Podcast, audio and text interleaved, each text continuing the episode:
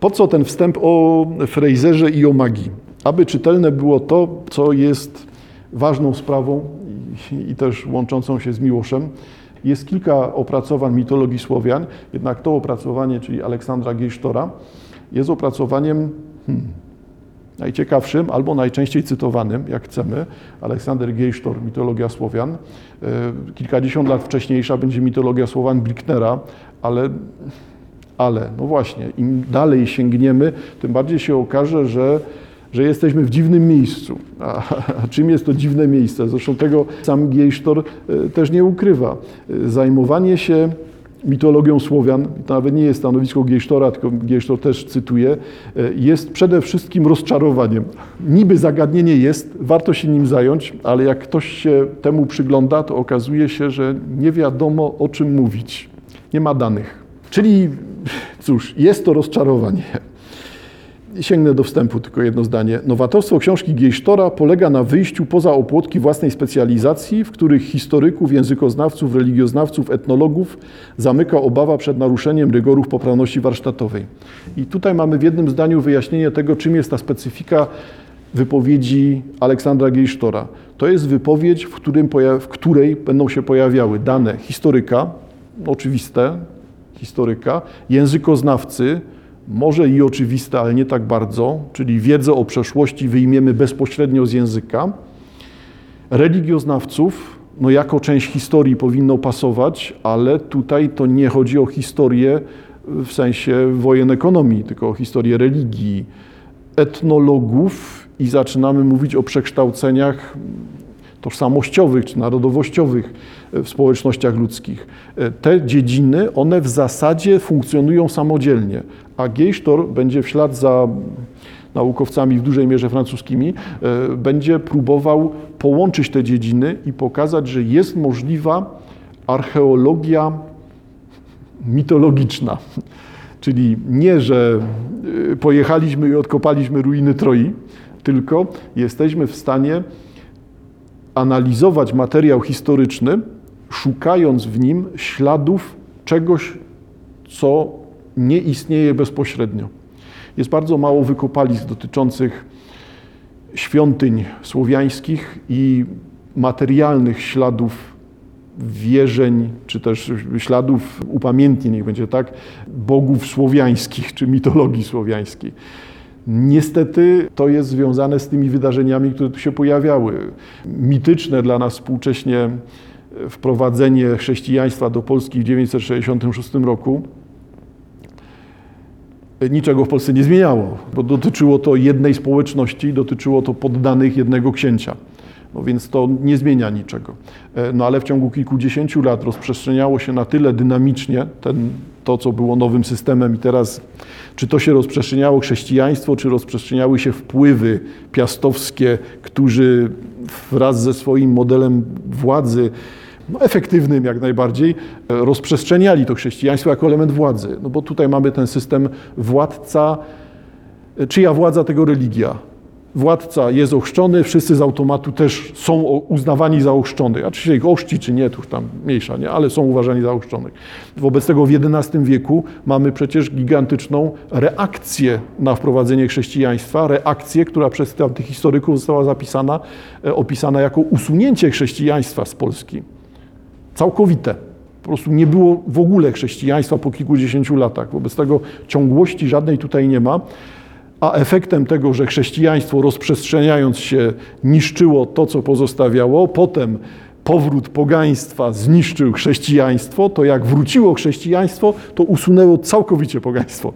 No bo ostatecznie wróciło. Tak, to ta reakcja pogańska jest reakcją kilkunastoletnią. No więc z punktu widzenia stuleci następnych jest to krótki odcinek. Więc materialnie rzeczywiście zostaje niewiele. Tym niemniej, jeżeli w ślad za Gejsztorem przemyślimy sobie to, co się pojawia z tych śladów, to okaże się, że tego materiału jest dość dużo i jest on przekonujący.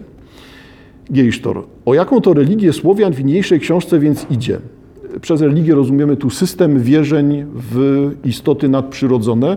Nie chodzi tutaj o monoteistyczną, tylko od razu wiemy, że politeistyczną religię i nawet nie tyle religię, ile cały zaskakujący zespół postaci, bo religia dalej będzie nam się kojarzyła z jednym Bogiem, wieloma bogami, a tymczasem tutaj jesteśmy jeszcze krok dalej, czyli nie tylko wielu bogów, ale wiele istot pomiędzy bogami a całą resztą, a dokładnie to pomiędzy kamieniem a Bogiem. Tam są między innymi ludzie, ale są ci poniżej i ci powyżej człowieka, którzy nie są bogami żadnymi, ale nie są też ludźmi. I zaczyna to być gigantyczny system. Za chwilkę jeszcze ten system się będzie pojawiał. Czyli religia. Czy o tej, której stan odzwierciedla kultura ludowa wieku XIX i XX na obszarach zajętych przez ludy mówiące językami słowiańskimi? I to jest pierwszy punkt wyjścia. Gdzie to znaleźć? W wierzeniach ludowych, we wszystkich tych opowieściach typu w tych drzewach żyje dusza mojego pradziadka, tego przekonania takiego ludowego. Nie mogę ściąć tego drzewa, bo to drzewo jest moim zdrowiem konopielka teraz. Wobec tego te przekonania ludowe są źródłem wiedzy o czymś, co ma tysiące lat wstecz.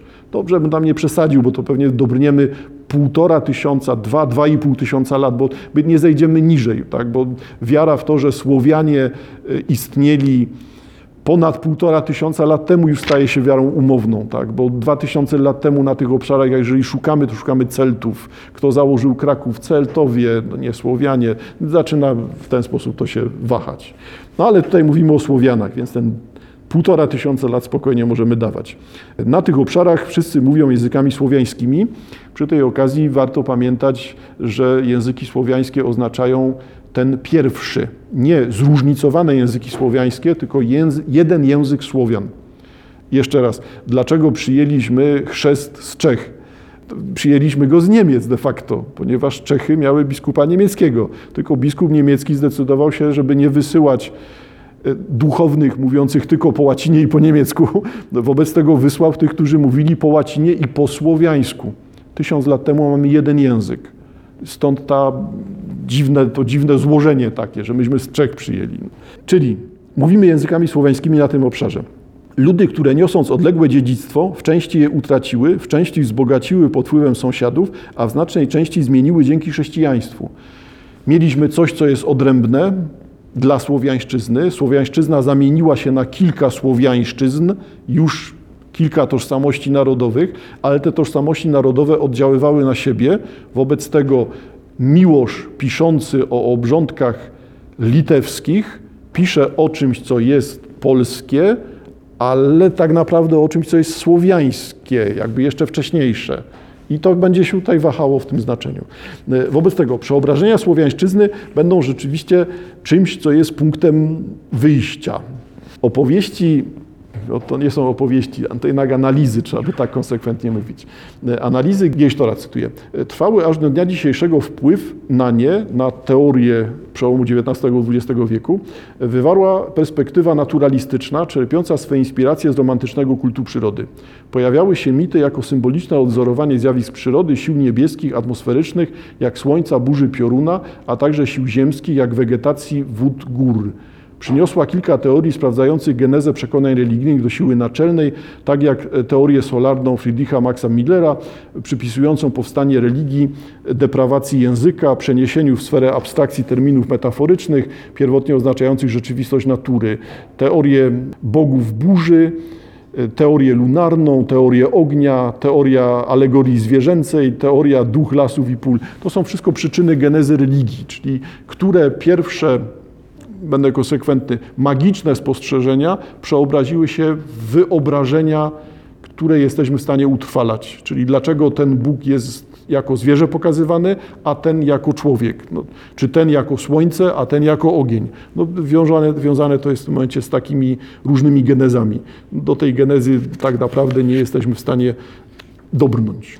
Osobną pozycję zajął Sir James Fraser, który w olbrzymim dziele Złota Gałąź wyszedł z naturystycznego przekonania o sakralizacji Słońca, burzy i pioruna, cyklu zajęć agrarnych, aby rozbudować teorię prymitywistyczną genezy wierzeń zaklinania magią siły pierwotnej, siły pierwotnej mana, z aspektami tabu i totemu. I on znajdował czytelników słowiańskich, choć nie przeniknął w widocznej mierze do autorów. To już jest syntetyczniejsze ujęcie Frasera, pokazujące, że to nie o samą magię u Frasera chodzi. Czyli mamy te przeobrażenia sposobów pisania o magii, pisania o słowiańszczyźnie, pisania o mitach słowiańskich, ale jednocześnie Gejsztor nie ukrywa tego, że w niewielkim stopniu ta refleksja jest typowa dla Słowian. To są głównie dzieła kulturoznawców typu Fraser, czy Anglicy, czy Francuzi, ale niewielu jest badaczy polskich, którzy, albo słowiańskich, którzy byliby od środka to zrobić. Też są, ale nie mają takiego znaczenia. Wobec tego przekształcenia, które tutaj widzimy, przekształcenia tej pierwotnej postaci bóstwa będą prowadziły do spostrzeżenia o charakterze, do spostrzeżeń o charakterze językowym, czyli szukajmy śladów Boga pierwotnego w języku. Jako przedmiot weryfikacji Dimezil, jeden z uczonych francuskich, jako przedmiot weryfikacji tą metodą wybrał nazwę bóstwa Wołosa Welesa. Pisownie różne tego samego imienia Boga. Wołos Weles. Znaną przede wszystkim ze źródeł ruskich. Weles czy Wolos, Wolos Bog, rdzenie Weles i Weles zestawił z wyrazami Weles i Wels zestawił z wyrazami Wolst, Wlodyka, polskie Włość, Włodyka, rosyjskie Wolost i Wladyka, a także polskie własny właściciel, bo to jest ten sam ciąg znaczeń, to samo w języku. Wnioskując stąd o wartości znaczeniowej rdzenia jako określenia mienia należącego do organizacji społecznej. Tak rozumiejąc tę nazwę i poszukując miejsca dla Welesa Wołosa w układzie Dimezila, czy Diumezila, e, uznał to bóstwo za przynależne do układu trójfunkcyjnego w dziedzinie trzeciej gospodarczej. Ten układ trójfunkcyjny polega na wykształceniu się społeczności specjalizujących, wyspecjalizowanych, czyli są społeczności zajmujące się produkowaniem żywności, są, są części społeczności zajmujące się ochroną, czyli te części wojowników, no i są te części kapłańskie magiczne i społeczności zawsze będą w tym momencie trójdzielne w takim, takiej koncepcji, że to w ten sposób miało wyglądać. Na czym polega to przejście, które podchwytywane jest w ślad za mm, Dumezilem e, przez Geisztora? Zakłada coś takiego Francuz i w to wpisuje się Geisztor. Jak to by wyglądało? Jeżeli przyglądamy się systemowi rzymskiemu, to w rzymskim, w systemie rzymskim, oczywiście, że wielobóstwa, e, odnajdziemy Jupitera, Marsa i Quiryniusa. Jupiter rzymski zajmuje się władzą prawną, sprawuje, jest magiem. Jupiter jest tym głównym władcą świata. Mars jest wojskowym, wobec tego jest tym wojownikiem, zajmuje się siłą fizyczną. Quirynius będzie Bogiem gwarantującym płodność, rozmnażanie, pojawianie się dzieci.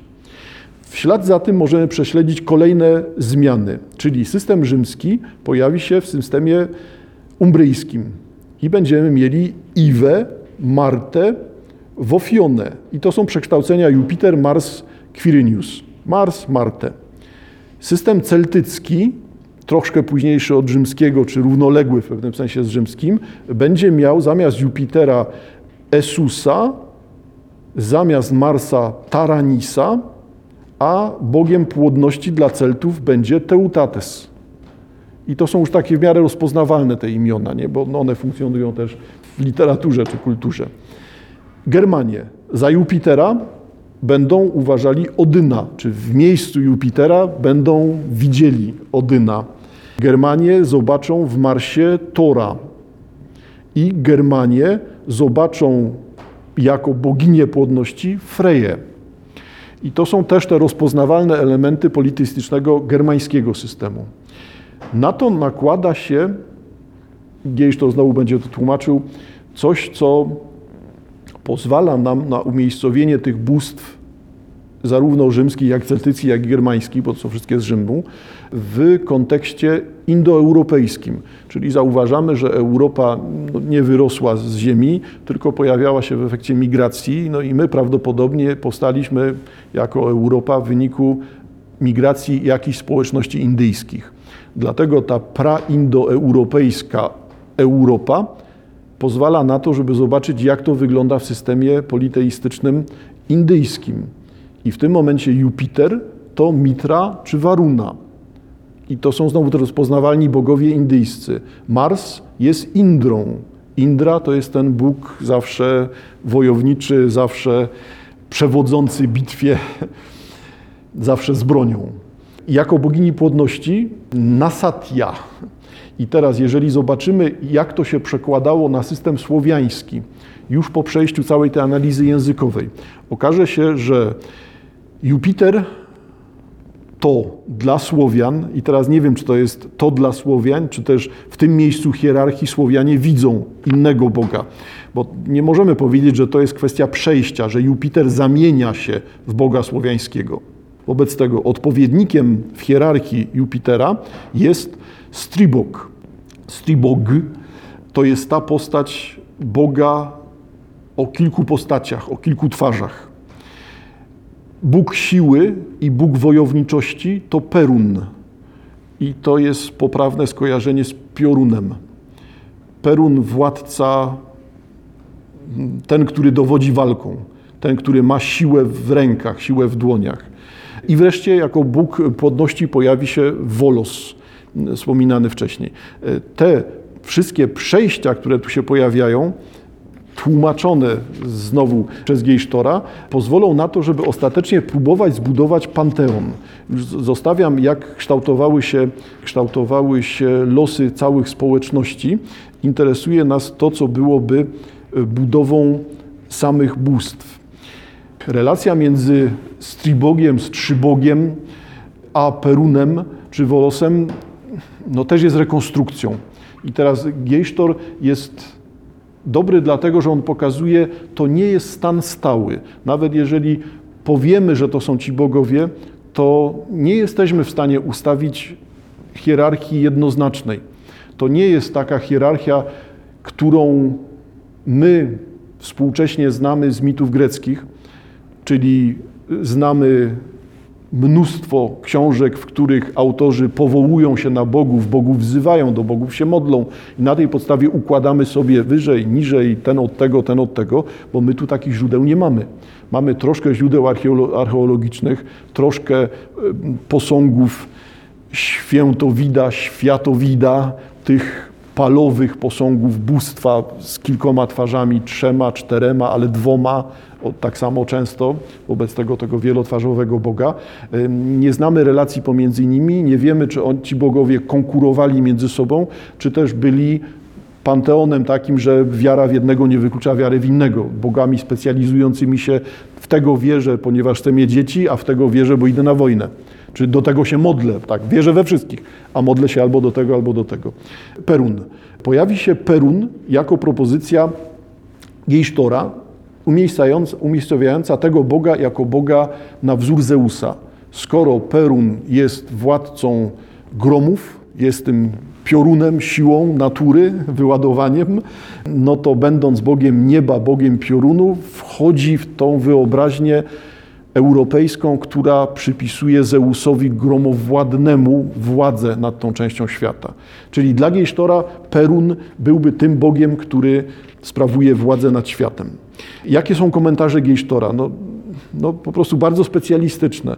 Rdzeń Per, chodzi o nazwę, imię tego Boga, rdzeń Per staje się zrozumiały z ogólnosłowiańskiego per i jego pochodnych, na przykład z wyrazu polskiego prać, piorę, co oznaczało uderzać. To jest totalnie dzisiaj nieczytelne, bo pierwotnie prać to jest uderzać kijanką.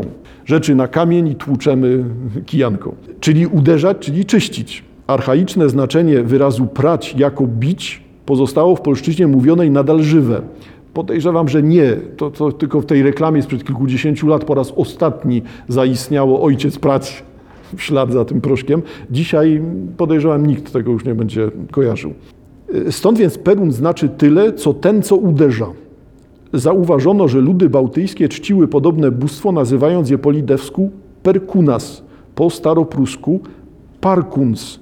Potem z przekazu z roku 1530 po łotowsku, po łotewsku Perkuons, Perkons w tej polskiej wymowie, a więc z rdzeniem nieco zbliżonym, mianowicie perk. W dalszych badaniach wykryto trzeci rdzeń podobny, perg który także okazał się pomocą w śledzeniu genealogii wyrazów i pojęć religijnych zgłębionych, e, zagłębionych w dalekiej przeszłości indoeuropejskiej i tak dalej. Czyli mamy te mocne skojarzenia i ostatecznie też tutaj będzie Gejsztor odnajdywał skojarzenia pioruna z kamieniem, górą, lasem, dębem i tu widać te wszystkie zbieżności, które będą się pojawiały, że skoro piorun jest święty, to dąb też jest święty, łączymy z sobą te same elementy. Rdzeń perk przynosi serię wysoce interesującą, w której występują słowa łacińskie Quercus, dąb celtyckie, Herkos, dąbrowa gockie, Fajgrguni, wzgórze pokryte dąbrową, co ma analogię celtycką, Hercynia silva. Z drugiej strony w kulturze ludowej Bałtów jeszcze w wieku XVII czczono dąb jako drzewo bóstwa piorunowego, perkuna. Na Litwie i Łotwie zwano dęby perkuna i perkona i tak dalej. Ślad, ślad po śladzie. W ten sposób możemy poprzez analizę języka, sporadyczną analizę wykopalisk, sporadyczną analizę przedmiotów, tego jest już bardzo mało, i wreszcie też sporadycznie ujawniające się głównie w tekstach przeciwników, zapisy dotyczące religii, czyli wszędzie tam, gdzie mamy zostawmy sobie tą rewoltę pogańską, czyli mamy tą nasilającą się falę chrześcijaństwa, to misjonarze będą narzekać. Historycy będą opowiadać z dumą, co udało się zlikwidować w pogaństwie. I w takich właśnie zapisach pojawią się uwagi dotyczące tego, o co chodziło, co w zasadzie spaliliśmy. I tam mamy jedyne ślady w wypowiedziach wrogów. Mamy ślady tego, czym była ta mitologia, która poprzedzała chrześcijaństwo. Zauważcie Państwo, że te e, ślady będą naprawdę trudne do wyłapania, bo jeżeli mamy Peruna, to pojawi się Perperuna jako kobiece wcielenie tego bóstwa, jako albo kobiecy odpowiednik bóstwa, albo żona tego Boga. I mamy oddzielny system religii, że Perperuna będzie Bogiem kobietą, ale o funkcjach tych samych, co ten pierwotny Perun. Zaskakujące westchnienie, które wśród dzisiejszych Polaków chyba pojawia się podobnie rzadko jak świadomość tego, co to jest prać, to takie westchnienie dolo moja dolo, takie ludowe trochę jest. No a problem cały polega na tym, że dola, dodola to jest inna postać imienia Perperuny. Wobec tego westchnienie e, dola moja dolo, e, dolo moja dolo, to nie jest westchnienie, ale mam ciężkie życie, tylko to jest westchnienie Jezus Maria, byście mi w końcu pomogli. Jakby całkowicie inny kontekst jest. On nie jest już świadomie obecny w języku, ale jeżeli tego typu analizy przeprowadzimy, to okaże się, że jednak potrafimy to wyłowić. Zwielokrotnienie Peruna da nam światowida. Światowida, świętowida tego Boga o dwóch, trzech, czterech twarzach. Weles też będzie w, albo w postaci Trojana, albo w postaci Trzygłowa, ten nasz Bóg płodności i zaczyna się budowanie czy powielanie przez, powielanie przez Gejsztora e, faktów, trochę się waham z tym powielaniem, porządkowanie, lepiej tak, porządkowanie tych rozproszonych kawałków, e, które pozwolą na to, e, aby ostatecznie mówić o tym, że w mitologii słowiańskiej znajduje się e, masę pomniejszych postaci, ponieważ poza tymi wspomnianymi już pojawi się Sfaruk, pojawi się Swarożyc, Radogost, Daćbóg, Choros, Strzybok wspomniany, jak widać wcale nie główny, perepłód, mokosz, wspomniana przed chwilą dola. Y, pojawią się wszelkiego rodzaju wcielenia duchów specjalizowanych w poszczególnych działaniach. Wobec tego, z jednej strony mamy materiał. Jeżeli szukamy w materiale historycznym, to odnajdziemy nawet u samego Jana Długosza zapisy tego, jak to wyglądało przed chrześcijaństwem. Tylko tyle, że Długosz nie dba o to, żeby zachować właściwe nazwy, tylko Długosz od razu pisze, że Słowianie wierzyli w Marsa. Nazywali go inaczej, ale to był Mars. I jakby mamy system, który no niewiele nam daje. Niby dobrze, że w kronikach Długosza pojawiają się zapisy, że istniało tutaj coś, co było zespołem mitów, zespołem wierzeń, religii, które poprzedzało chrześcijaństwo, no ale merytorycznie tam nic nie ma, bo on od razu tłumaczy to systemem łacińskim u Długosza, także nie będzie tego tak mocno widać. System jest rzeczywiście ciekawy, ten gejsztorowy system, ta rekonstrukcja gejsztora, a do czego ta rekonstrukcja prowadzi? prowadzi nas do dziwnego miejsca, bo książką, o której jeszcze dzisiaj chciałbym wspomnieć, jest książka Czesława Białczyńskiego. E, książka Czesława Białczyńskiego. Czesław Białczyński, e, literat, poeta, no współcześnie głównie wydawca chyba, wydał już dwa tomy mitologii słowiańskiej i pewnie zanosi się na więcej, to są obszerne pozycje. E, pierwsza z nich Księga Tura, mitologia słowiańska, Księga Tura. Też próbuje tutaj wyjaśnić nam coś, co jest już w miarę oczywiste. Tylko proszę zauważyć, że dla Białczyńskiego bardzo duże znaczenie ma właśnie to, żeby pokazać system prawdziwy, aktywny, trwały, czyli będziemy mówili o maksymalnych pojęciach. To nie jest za bardzo naukowe, bo jeżeli Białczyński od razu pisze, że cała Słowiajczyzna e, wytworzyła się w 3,5 tysiąca lat, obecności w dziejach, to jest bardzo duży optymizm. Nie, nie wiadomo skąd on to bierze. Ten rozmach, który jest tutaj widoczny, no to nie do końca jest tak, ponieważ Białczyński jest przede wszystkim literatem i jednak stara się nam pokazać, no on owszem, pisze, że wzoruje się na mitach greckich Roberta Gravesa, ale tylko w kolejności się wzoruje. A cała reszta u Białczyńskiego jest zbiorem faktów mieszanych z fantazją. Giejsztor pokazuje palcem. To wiemy z archeologii, to wiemy z języka, a to wiemy z wierzeń ludowych. U Białczyńskiego nie ma tego zróżnicowania. Wszystko jest równoprawną rzeczywistością. I teraz do czego zmierzamy u Białczyńskiego? Zmierzamy do tego. Rekonstrukcja, którą tutaj widzimy, jest rekonstrukcją panteonu słowiańskiego. To jest setka bogów w różnych hierarchiach rozpiętych e, pomiędzy kamieniem jako tym dołem całkowitym tak, istnienia, e, a światowidem, świętowidem, różne postacie tego imienia. Korzystam tu z wyklejki z tej książki. Białczyński proponuje taki system. Nie wierzę Białczyńskiemu. Nie, nie wierzę, że takie proste przejścia są możliwe, że jest świętowid, światowid, czarnogłów i białoboga jako dwie postacie bogów ustalających porządek świata. Rządzi ten zwielokrotniony Bóg, dwóch, trzech, czterech twarzach, światowid, świętowid, a pojawiają się bogowie odpowiadający za walkę dobra ze złem z przypisanymi wcieleniami czy postaciami wizualnymi, tak jak są rozumiane. Czyli czarnogłów będzie miał postać smoka, e, a e, białoboga będzie żmiją. E, wobec tego wprowadzanie później Jaruny, Kostroma, Jesza czy mm, Gaja, e, Gaje Ruje e, i umiejscowienie dopiero na czwartym miejscu Peruna jest systemem, który on proponuje sam. Co jest ciekawego w tej propozycji? Niezależnie od tego, czy to się zgodzimy, czy nie, to jednak zobaczenie, że taka rekonstrukcja jest możliwa, że wyjęcie czegoś, co jest podaniem ludowym, jakąś baśnią, jakąś piosenką, e, dziełem literackim sprzed stu, kilkuset lat, zapisem historycznym sprzed tysiąca lat. Umieszczenie tego w jednym miejscu pozwala na to, żeby pokazać tak, taki był świat bogów słowiańskich, czy bóstw słowiańskich, czy istot innych od człowieka w słowiańszczyźnie. Wygląda to rzeczywiście bogato. Tylko no, wpisywanie tutaj śwista, pogwizda, marzanny, no to są postacie, które jednak odbieramy wyraźnie jako postacie należące do świata bajek, no do świata wyobraźni.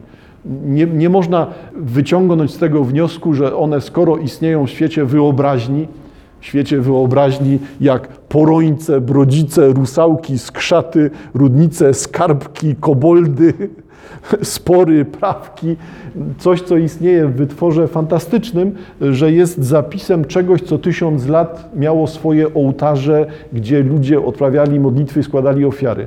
To jest wyraźnie robione licencja poetyka, bo tak chce autor. Tym niemniej, jeżeli nie będziemy tacy drobiazgowi, no to gąszcz tego robi wrażenie. Tak, gąszcz robi wrażenie. Tylko na ile biesy, upiory, widma, strzygi mają ten sam charakter w hierarchii politeistycznej, jak ów światowid Perun czy Wolos. Także to jest pobożne życzenie, że przed tysiącami lat mieliśmy tak schierarchizowaną mitologię, która pokazywała tak złożony świat istot wyższych w słowiańszczyźnie. No na pewno mieliśmy fantazję przez ten ostatni tysiąc lat, która pozwala na to, żeby taki obraz uzyskać. No tym niemniej, jak sięgniemy już te 1500 lat wcześniej, to raczej ten materiał będzie taki jak, u, jak w publikacji, o której mówiliśmy, czyli w mitologii słowiańskiej Giesztora. Ale proszę zauważyć, nawet jeżeli u Giesztora przyjmiemy, że trójka, czwórka, szóstka to są ci pewni bogowie, no to to już jest rzeczywiście duży zakres wiedzy. Jeżeli jeszcze przypomnimy sobie, że ta trwałość magiczna jest, trwałość magii jest czymś oczywistym w świecie, to zaryzykowałbym stwierdzenie następujące. To nie chodzi o przewidywania Miłosza, bo Miłosz raczej mówił o tym, no, co głównie było refleksją nad jego teraźniejszością. My to możemy czytać teraz jako komentarz do naszej teraźniejszości, no ale w rzeczywistości to, no to jest prawo literatury, to wychodzenie poza czas. Także tutaj nie, nie robimy, ja przynajmniej ja nie robię z Miłosza jakiegoś tam proroka. Nie o to chodzi. Trwałość magii, trwałość wyobraźni magicznej, trwałość politeizmu towarzyszącego magii, uwagi porządkujące e, Jamesa Frasera i to, co było na początku, czyli jeżeli mamy przejście pomiędzy magią, kapłanem, naukowcem i znakiem zapytania, co jest teraz, to jest ciekawy sposób na wyjaśnienie na przykład tego, jak funkcjonuje Putin. Putin jest władcą będącym kapłanem, bogiem, magiem i tak jest postrzegany przez ludzi. Nie dlatego, że to prawda, wiemy, że nie ale on jest projekcją ich oczekiwań. Ci ludzie chcą mieć kogoś, kto będzie odpowiadał za ład świata. Jeżeli świat się zawali, to oni sobie w to miejsce wybiorą kogoś innego, kto będzie miał taką samą funkcję. Można zabić kapłana pilnującego złotej gałęzi, ale następny po jego zabiciu będzie dokładnie taki sam, bo to nie jest związane z zamiarami tych ludzi, tylko z tym, że ta społeczność tworzy taki model. I jeżeli tak na to popatrzymy, to to, co proponuje Putin, jest rzeczywiście to, co widać w postaci e, Putina, jest rzeczywiście ciekawe. Tłumaczy to, dlaczego nie ma kolizji pomiędzy nim a cerkwią. Nawet w drugą stronę, na ile cerkiew popiera Putina, nie widząc żadnego problemu. W jaki sposób ludzie zawsze wierzą w to, co mówi Putin no nie dlatego, że on jest cudotwórcą, tylko dlatego, że to oni budują taką postać. I teraz pytanie, czy jeżeli nawet przejdziemy sobie teraz do Orbana, niech będzie, to pytanie, czy to właśnie nie jest to samo, że to jest pewien model, który w świecie współczesnym jest naturalnym przejściem. Ludzie przywiązani do magii, przywiązani do tego, że trzeba się zastanowić, może jest coś ponad nami i może jest coś po śmierci, trzeba coś z tym zrobić, to nie wybierają takiego właśnie modelu, że w tych pojedynczych osobach odkrywają no, zbawców źle brzmi, odkrywają coś pewnego w świecie, pod czym chcą się podpisać, e, może inaczej, w co chcą w 100% wierzyć. I to nie jest model. Czyli jeżeli tak na to popatrzymy i przesiądziemy się na Stany Zjednoczone, no to kariera przywódców w Stanach Zjednoczonych, ona pokazuje dokładnie ten sam aspekt. W jaki sposób ten populizm, takie zawładnięcie wyobraźnią, zawładnięcie wnętrzem ludzi sprawdza się nagle globalnie. I tutaj może Fraser miałby rację, że dochodzimy do takiego miejsca, w którym mak, kapłan, naukowiec i co? I polityk, tam władca współczesny, może człowiek medialny czy coś takiego, nagle scala się w jedną jakąś istotę, w której ludzie chcą to rozpoznawać. chcą rozpoznawać Boga, człowieka, maga, kapłana, człowieka, który ma wiedzę naukową o całym świecie i wierzą w 100% właśnie takim ludziom, którzy zdołali to scalić. No a to trzeba Putinowi przyznać, także on to scalił, że jest magiem, kapłanem, naukowcem, no jest oczywiście jeszcze tam supermenem, kulturo, kulturystą, kulturystą, tak, myśliwym i tak dalej, i tak dalej. No ale dzięki temu może to funkcjonować. Także zaskakująca sprawa, w jaki sposób te ciągi kulturoznawcze prowadzą właśnie do takich spostrzeżeń, które są wyjaśnieniem świata. Jakby staje się dzięki temu to mniej kłopotliwe moim zdaniem. Znaczy, jeżeli rozumiem, czego produktem jest polityk typu Putina czy Orbana, to mm, nie wywołuje we mnie szoku, oporu. Jestem w stanie zrozumieć, na czym polega słabość tego wizerunku, nie? czy słabość tej postaci. Nie jest ona dla mnie zaskoczeniem.